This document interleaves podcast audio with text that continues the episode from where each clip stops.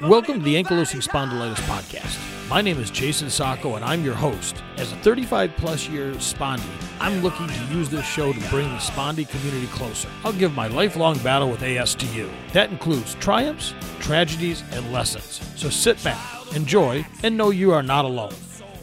Hello, and welcome to this week's episode of the Ankylosing Spondylitis Podcast. My name is Jayson Sacco, and I'm your host, and I hope everybody is doing fantastic. I wanted to go over a couple of emails that I got. Both of them are really cool. The first one is from Alex Levine, and Alex has a fitness channel, and I'll in the show notes have a link to his website.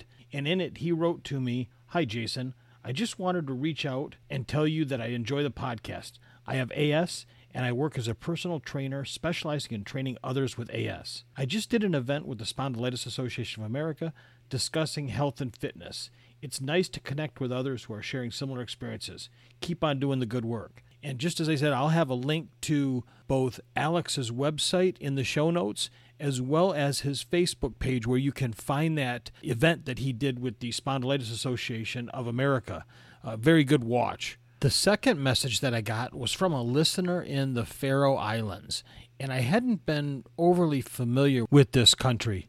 It's basically located right in between Norway and Iceland and is part of Denmark, but it's also, I think, its own country, is the way they, they officially look at themselves. But anyway, it's called the Faroe Islands, and I had saw some downloads coming in from there, and I was like, that is really cool. And I got this short little email, but it was really fantastic to get. And it was from a gentleman named, I think I'm saying this right, Terji Beater. Ter- Terji, I think is how you say it. And I apologize for butchering that. And it says, Greetings from the Faroe Islands.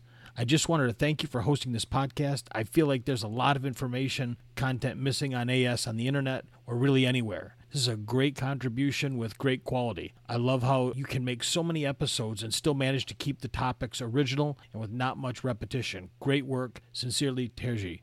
Thank you so much.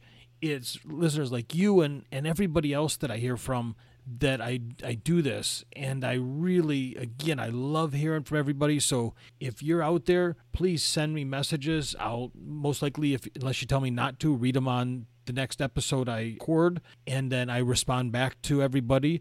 I really enjoy receiving all these messages. It's just fantastic. So with that said let's do a couple of quick housekeeping things. Please go to spondypodcast.com where you can sign up for the newsletter or use the contact feature to reach out to me. There's also a section in there where you can go to access if you want to get a Spondy Podcast t shirt or a couple of other items that are used to help support the show, or even just going to buymeacoffee.com where you'll find a link on the website to help support the show. Everybody that's done that so far, thank you again so much, and I really appreciate it. Now, on to today's show. I received an email today that was a solicitation for a website I belong to, and the title of it was You Are Enough. And I saw that and I looked at it and it said, Being yourself is more than enough. And I started thinking about that as, you know, we have this chronic illness, this chronic disease. There's many, many times that we all look and say, Why is me? I miss what I could do. Um, you know, I I really am tired when I try to clean the house for the day. I have done every one of those, and so I'm not picking on any one particular person. But I started thinking, and I said, is that really fair to us? Nobody I've ever talked to with ankylosing spondylitis has ever said, I asked to get ankylosing spondylitis. It's like any disease that somebody has, it just is what it is, and you have to work to overcome and move around it. So I started thinking a little bit. You know, they had a couple of quotes that I thought was really cool. And this website is myspondylitisteam.com. I'll have a link in the show notes. And person wrote, after years of feeling like I need to be better, stronger, healthier, and in control, I now know I am enough. And that was done kind of anonymously by a member of one of the spondylitis teams. And I started thinking about that and I said, you know, there's really a lot of truth to that. And I started kind of looking around and there's a website, the autoimmuneinstitute.org. They had a interesting kind of take on this of coping with a chronic illness.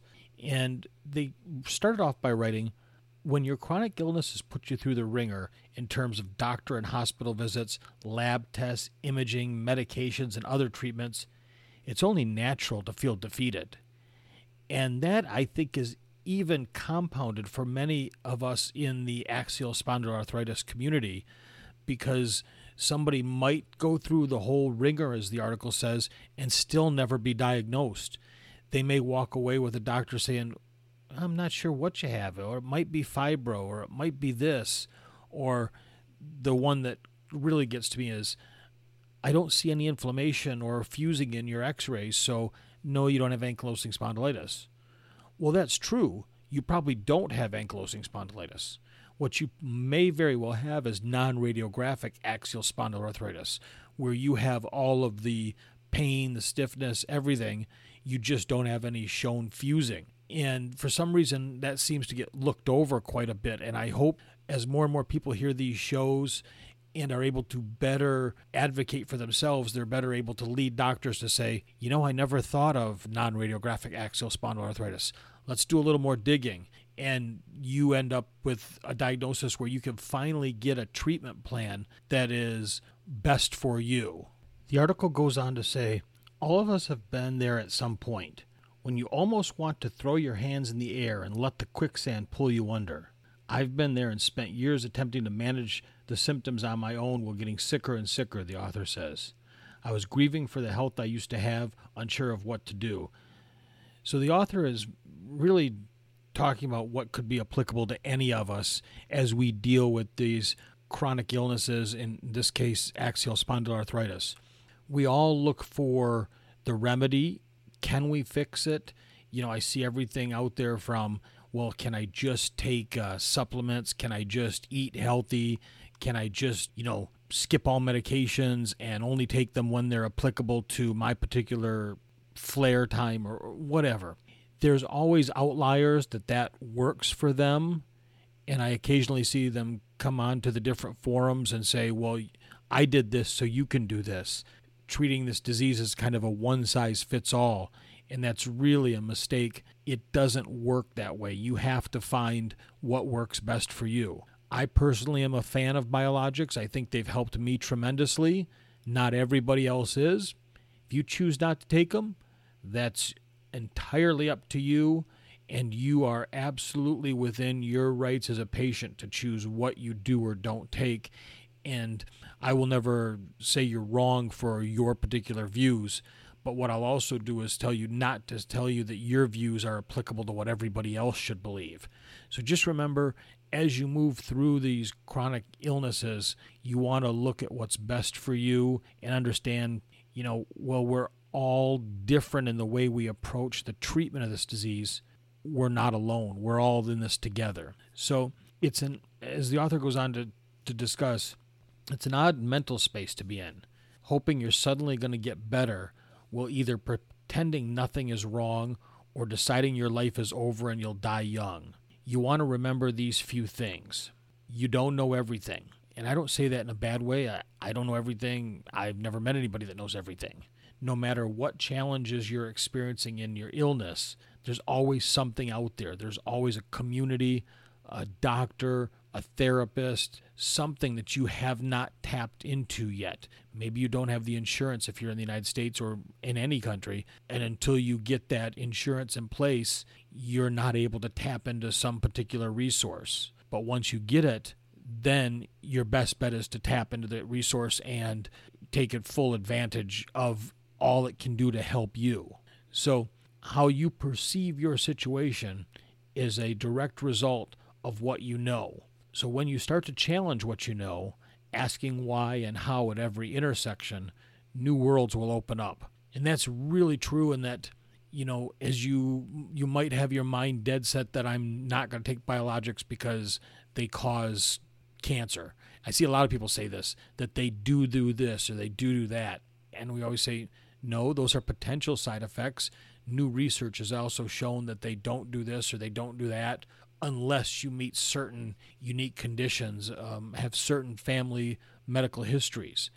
and I'm using biologics just because that's the simple one for me to recall right off the bat, but that's really applicable to all medications. So you might be adverse to some or all of them, and you find out in talking with people that they've had really good responses to them and there's far more positive than negatives and you change your mind and say I'll try this might be somebody like me who doesn't eat the best and who I really need to eat much better and I need to open myself up to and not be so, let's face it, so lazy to not cook the way I need to be and not fall back on the easy foods that I, you know, they, they taste good for a reason because they're generally bad for you. So just realize you're also not alone. You know, whether you're running the diagnosis marathon, trying to get all the doctors to agree as to what's going on with you, trying to juggle a complex set of symptoms, there's a community of us all out there who have situations that are similar to yours. And we've all probably been where you're at now as you move through the diagnosis process or the early stages of the disease. And again, well, we're all going to be different. We can all bring some perspective to what you're dealing with and at least be empathetic and understanding to what you're dealing with. You know, we all feel alone at times, but we can either experience this loneliness and isolation or in unity. It's a matter of accessing these connections. And for whatever reason, ankylosing spondylitis is a very easy disease to become lonely with, to isolate yourself with. I've done it. In a lot of cases, I'm still doing it. And I encourage you get out, be involved. You might not be able to go out three or four nights a week. You might only be able to go out one night a week. And then you have to take the next five or six, seven nights to recover from that. That's fine. Take that one night out, enjoy yourself. Don't overdo it, but enjoy yourself. And then you can not be so isolated. You can be accessible to other people, and other people can be accessible to you, and you can keep that connection going. You can accept your current situation without giving up. And that's something that really took me a long time to come to terms with, and others everybody's in various stages of accepting this disease. Accepting is allowing yourself to be where you are, even if that place is dark.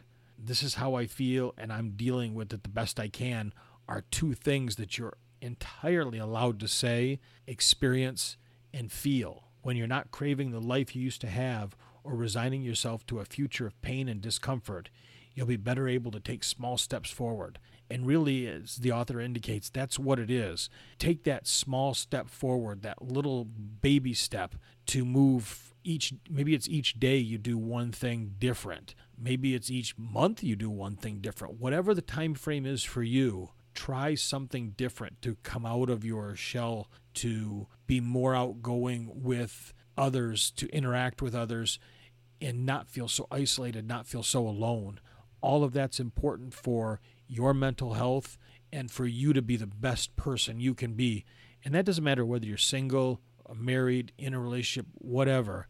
Isolation can be very damaging to you, to relationships. So I encourage you to please, please make sure, whatever the time frame is, to reach out and, and interact with people.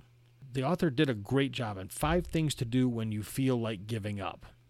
And I'll go through these. Number one, find joy. You know, go on to say it can seem impossible to remember what it's like to feel good. I, I can certainly understand that. And besides the pain and other debilitating issues, you're under constant pressure by the world around you and yourself to get better. You might have a spouse that doesn't understand or doesn't show any desire to understand. Parents, employment, it's all out there that say, well, just take some aspirin and you'll feel better because they have no clue as to what we're dealing with at any given time. So there's things you can do to try and remove some of the stress of being sick, which is enough, you know, to knock you down at any given time. But you can try to move your mind into a more positive space.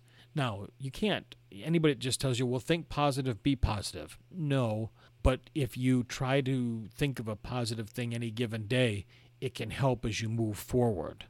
So, weaving these following practices into your daily life can regenerate a sense of hope and peace. Resurface a happy memory. Think about something that you did in the past that really made you happy. Maybe it was an event you like to do, a television show you like to watch, a person you like to talk to. If it's any one of those and you haven't done any of it, you know, if you haven't watched that show in a while, haven't talked to that person, do it. Pick up the phone, call them. Maybe you'll find out that that person hasn't called you because they've kind of been afraid and not sure how to approach your illness. Call them up, talk with them, talk about the illness, don't talk about the illness, but talk to them. Let them know you're still alive. Do something creative and tactile. Maybe you like to work with wood. Maybe you like to just go for a walk. I started doing this podcast. There's all sorts of different things. Paint. Paint a building, paint a picture. Your choice. I don't care. Do whatever makes you happy. Could be just doing a puzzle, which is great because we all talk about dealing with the brain fog. Puzzles are great ways to keep that brain thinking. Keep a gratitude jar. Doing so, write down one good thing that's happened to you during the day, the week, whatever, put it in there and, you know, keep focusing on what those one good things are each day or each week. And then occasionally, when you sit down to watch TV, pour that jar out in your lap and read through the different things that you were grateful for. It's a great, very simple way to just remind yourself of the things that you do good in any given day. Find a meditation practice that works for you. This is big. I've discussed it before. I do transcendental meditation. Doesn't mean that's right for everybody. I'm a person that would have easily told you meditation is a joke. But since I have done that, I think it's a fantastic practice. There's lots of different items available on YouTube. So do some meditation. The worst it's going to do is not help you and you move on. It's not going to hurt you. Best it's going to do is you find a new practice to help relieve some of your everyday stress. And then finally, engage in acts of kindness. You know, if you're walking out to your car and you see a senior looking to put groceries in their car, a mom with kids, a disabled person, offer to help them you go out the grocery store as an example and you see somebody self bagging their groceries, offer to help them. Even as simple as somebody's trying to get something off of a shelf, offer to help them if you can. It's little acts of kindness that going to make you feel better and be helpful to that person in need and hopefully make them feel better. Number two, keep a symptom journal. This is a powerful tool that can help you recognize patterns in your health. And we've talked about this.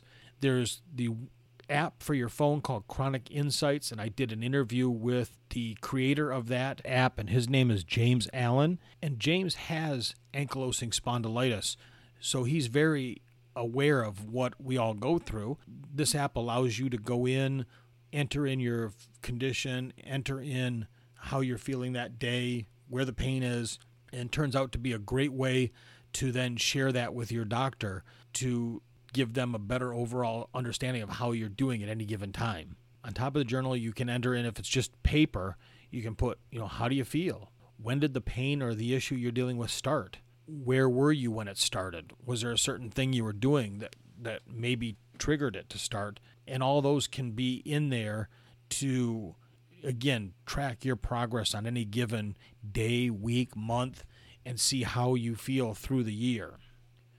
Number 3, partner up. This one is really easy to do now with social media. Find two, three, four people that have ankylosing spondylitis or a condition that you're dealing with and shoot them a message. Check in with them every day. Ask them to check in with you just to make sure everybody is doing well. As I've done this show and I've, I've talked with people, all my guests I don't check in with regularly, but there are some that I check in more often than others, and it's really great. I bounce ideas off of them. They bounce ideas off of me, and we sometimes just check and are a, a venting spot to listen to them feeling like having a bad day, and they want to tell you how bad they're feeling, and they just need somebody to listen that's not their spouse because their spouse maybe is sick of hearing about it. So there's a lot of ways that you can be there for somebody else.